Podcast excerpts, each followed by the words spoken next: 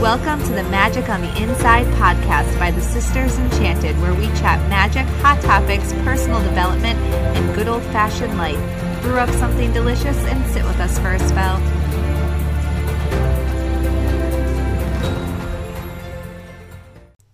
Welcome to this episode of the Magic on the Inside podcast, where I'm chatting with Anna all a series long, this whole series of the podcast on tarot. And today we are talking about the Lovers and the Chariot. So sit back, listen in, and learn some fun tarot knowledge. Hey, Anna. Hi, Sarah. uh, so, guys, welcome back to the Magic on the Inside podcast. We are talking the Lovers and the Chariot today. Yeah. So in our last episode, we talked about the Hierophant as we are working our way through the entire...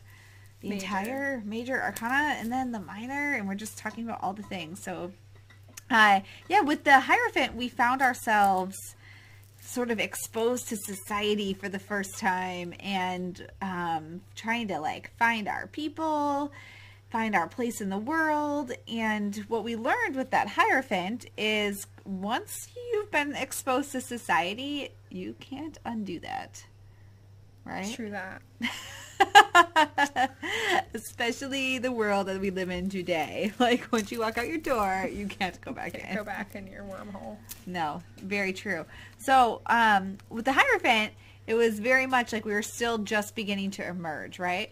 So now we've kind of, we've emerged, we've met people, we've kind of maybe chosen our clique or our group of whatever, whatever it is that we identify with, and we meet the lovers.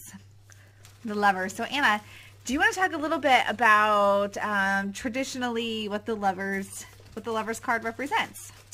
Um, sure. So the lovers card traditionally um, speaks to kind of um, making a choice that suits your heart's highest potential. Um, and traditionally, uh, you see in that card typically a man and a woman, oftentimes two women, and it kind of has this idea that does he choose like the standard beaten path of like maybe the woman that was chosen for him, does he go with the safe route, or does he maybe go off and choose a different one that's not so certain, um, not clear cut, wasn't picked for him, um, or even go with where your heart's going or be kind of betrayed to go another way. Uh, so often cards, the lovers, Oftentimes, the Lover's card comes to us in a time where we have to make a choice um, for our highest potential. And oftentimes it can be in terms of the heart um, and confirm that you're on the right path with a, you know, romantic relationship. But it can also come up when you're on the right path to doing like a long-term like business thing, like a contractual business relationship um, or anything like that, like a long-term pathway that you're choosing that's coming together with another individual or another thing, uh, like work, like I said, taking you to your kind of end game, your end goal that so serves you I the think best possible. A way. common misconception, misconception, misconception, a common misconception, particularly with um, people that are newer to reading tarot, is that the Lovers is really just about love and it's about relationships. And uh, if you're if you're like asking the question, you know, is this the right relationship for me? And you get the Lover's card. That doesn't all. That's not like a, a ringing sign of like, the, destiny. like destiny and the Lovers. It really is that choice. It's kind of like, are you making the choice for this person to be your person? It might be like a good nod to the fact that this person could be a good choice for you, but it might be saying like, well, now do you choose this? Like, are you choosing to follow mm-hmm. your heart into this to its full potential? Um, so the Lovers really just comes down to a choice, uh, whether that has to do with love or um, work stuff or just like, should I move? Should I not move? Whatever. And it's this idea that you can choose this thing. Are, are you going to choose the thing that is right. most expected of you because right. it's expected? Or are you going to choose the thing that you really, truly love? And that's a hard choice to make because that second option isn't always a popular one mm-hmm. amongst people around you, other people in your life. Mm-hmm. Yeah, and I think too with the lovers, uh, sometimes I feel like when we look at the depiction of the lovers in different card decks, I think that there's also, the people can sometimes be so entwined with each other, particularly if it's a card deck where they only show two people and they're just so wrapped up that it can indicate to you that you need to unwrap yourself to see the choice that you're making. Like when we're so engrossed in something, whether it's trying to please somebody else, do the right thing, keep up appearances, or sometimes we're just literally like enmeshed in something that we're hot and lusty over, whether it's a person, that could be a job even, where you're just like, right. you know, I'm spending all my time on this thing that's really not the right thing for you. And so I think with the lovers too, depending on who illustrates it and what the author of the deck uh, wanted it to to look like and symbolize, I think that's another thing that can come with the lovers is like, right. you need to unentwine yourself in order to see the choices in front of you. Right. It's like we were like in like this one, which it's kind of hard to see. But like, well, it's a podcast, so they hear. Well, I know. Oh, could we put a couple on? It's the Dark Mansions Tarot. Well, I'm saying that because they, a couple did go up in video. Yeah, form. Sometimes we put the video up, but this podcast we listen to. I know this. um, but even in this one, you know, like it's clear that like he's made a choice and is with somebody, but that there could be some underlying forces that could try to betray him from staying on that path.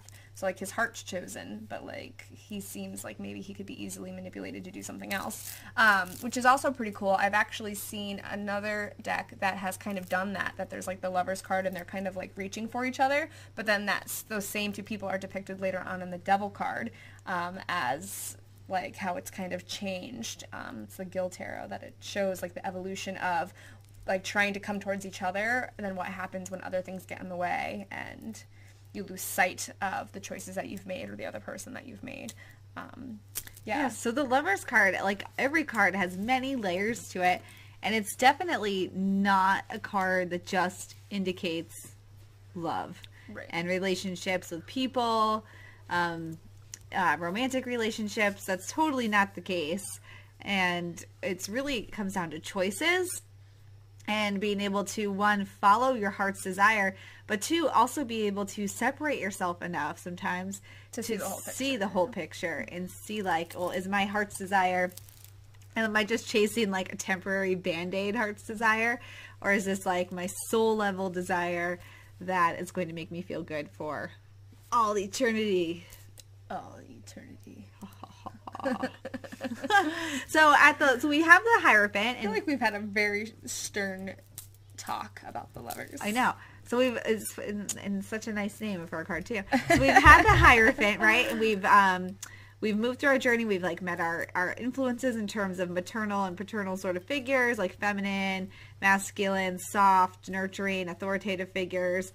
Um, we've met them. We've moved on to the Hierophant, where we are now accessing society and we're being influenced by people outside of our direct realm in some way.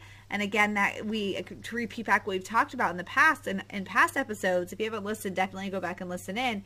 But with that, that can also be at work. Like you get your job, you know, there's maybe the H R person seems really nurturing, your boss seems really authoritative. And then you get in there and like that's where you see behind the scenes, like the cliques, the coffee break room cliques, who's friends with who. And that's the Hierophant. And now we find ourselves with the lovers. We've entered society either literally, we're out in the world, we've met people, and uh, we have to make choices once we're there. And it's kind of can sometimes be like fight or flighty. Like what do I just do to survive right now? We have to see the big picture and we've got to do what's best for us. So and decide who's even like who serves us in the long run, even if it is a job or not. Like who are the people that are going to keep us, who are the people that we're going to keep around that are going to be a continual motivator in our lives, that are continuing to help walk us on our path as like an equal or a level person. Um, you know, or it could be a time too to even choose the path to to walk it alone instead of having a counterpart or anything like that. Um, the lovers too can also uh, show something very contractual. Mm-hmm. Like, um, it can be like marriage or something, or contractual obligation, obligation agreement, agreement, w long standing with with someone or something. Mm-hmm. So we've come to these choices. We are navigating them as best we can in the world. Sometimes we make the right choices. Sometimes we set ourselves up for lessons to be learned. Indeed. And then we find ourselves with the Chariot. So when it comes to that, something like the Lovers, where there's choices, it's really hard to make choices, right? Like, right. like, is it the right one? Is it the wrong one? Is my ego speaking? Is my intuition speaking? Like, what do I need to know about this? Mm-hmm. And so, Anna, when we get to the Chariot, what is the message that you think that the Chariot brings once we've come off of that decision? The Chariot, to me, is forward momentum after the choice has been made. So you've done the groundwork to choose, like, am I going to go this way? Am I going to stay with this person? And then the Chariot is almost like um, the wheel set into motion. Now, the wheel's probably not the best word to use because there is a wheel card, but I mean, like, the turn of events has been set into motion now. And the dominoes have been pushed. Right. Like, so now, you know, we live life with free will, free will, but every once in a while we make choices where, you know, your free will is kind of taken over by the choices that we're are making, and things are unfolding as they're now destined to, air quotes, destined. Um, so the Chariot is the subconscious motivation to move forward in that direction at all costs. And because you've made the choice and you've propelled it into motion, you can't pull the reins on it right now. You can't try to change direction. You've, like, set it into motion. It's just, it's momentum. It would hurt you more to try to stop it or change the direction. You just kind of have to go with the flow and be confident and courageous that you've made the right choice. Um, and know that you've taken, you've made your choice, and now you have to continue to act towards that choice because you can't counteract it. Mm-hmm. Just Is now, now, now the things are set in motion. Yeah, so in the Chariot, we typically have two horses, and they are typically black and white. They're representative. To me, again, I look at it as um, like a duality again, or like another choice, but it's not a choice you're making. It's more of a, you're driving the Chariot. You know, you're in the Chariot, and like Anna said, the decision's been made, it's moving. So whatever the, the duality of those horses, that black and white, that feminine masculine, that yin and yang energy, like whatever those horses decide to do, you are like, you have to let it go and see where this decision takes you. Um, yeah, you've got like the, the, the pillars behind the High Priestess, mm-hmm, and her card, and they're black and white. And it's kind of like still trying to get under the surface um, and figure out what it is that you want to do, because you're kind of lost in space. Whereas the Chariot, those black and white towers are being shown again as those black and white horses, except now they're like in front of you. You know, they're like in your control. Instead of being unknown, they're out there moving you towards where you need to go. Um, so now you're in charge of them. Instead of them being a subconscious power, they're now a conscious action. Yeah. I like that. They're a conscious action. Conscious action. Yeah. So I think that this transition from the Lovers, where we are like, and the Lovers too, because the Lovers can feel, can feel, think of just yourself um, in a relationship, like for, like a newer relationship where there's all these things happening. There's this emotion of like this, this excitement, you know, where you're like, no, don't leave me. And there's that entanglement, but there's also that uncertainty. Like, is this, per should I give them my key? Should I not give them my key? I don't really know. Right. Like, like when did I meet them? How did I meet them? What's happening here? Um, but whatever you decide, you're, you're setting in motion everything else. So if you decide to withhold and hold yourself back, in a relationship and a job, there's consequences of that. Even if it seems like the best choice, if you decide to let yourself totally all in in that Lover's decision, you're just like following the, the heat of the moment, um, you know, and you're like, whatever, when you get to work and you're just, you're just diving into work politics, or whether it's a relationship or whatever, you, with the Chariot, you've set that, you can't stop it. Like, right, you can't just stop a running horse, two running horses at full speed ahead. You can't, it's not like a, there's no e-brake on a horse. No, there is not an e-brake on a horse. And oftentimes, I know we were talking about this earlier, uh, it depends on what vi uh, version of the Chariot you're looking at, but oftentimes in the traditional sense of the Chariot, the charioteer um, doesn't have reins in his hands. You know, so it's like you can't rein it in. You know, it, it's moving on your own fruition. It's moving because you've made the conscious decision to put it into that that direction. That's the word. Yeah. you, you've put it in that direction. Um, so it's almost like they're on like auto steer. Um, and now it's going, and you can't, like I said, pull the reins because you don't actually have them, because it's just moving. It's, you can't stop it now. Like, you just have to keep going. Yeah. And at this point in time, if we look at the major arcana all sort of laid out, this is about a third of the way through the major arcana. When if you look at your lifeline, like a third of your way through life, you've experienced a lot, but you certainly have way more that you haven't experienced, mm-hmm. you know? So if we look at a per like a person in your life journey, you know, say you live till ninety or somebody lives till ninety, that's a very full, long life. At thirty, you've probably made lots of mistakes, learned lots of lessons, but you certainly do not know everything. And you probably made lots of choices that have propelled you in many different directions. And you're just like, oh my gosh. And you haven't been able to stop that until you've learned more lessons and are able to go back to a time where you can relearn from those lessons and make new choices and then propel yourself forward from there. It's always mm-hmm.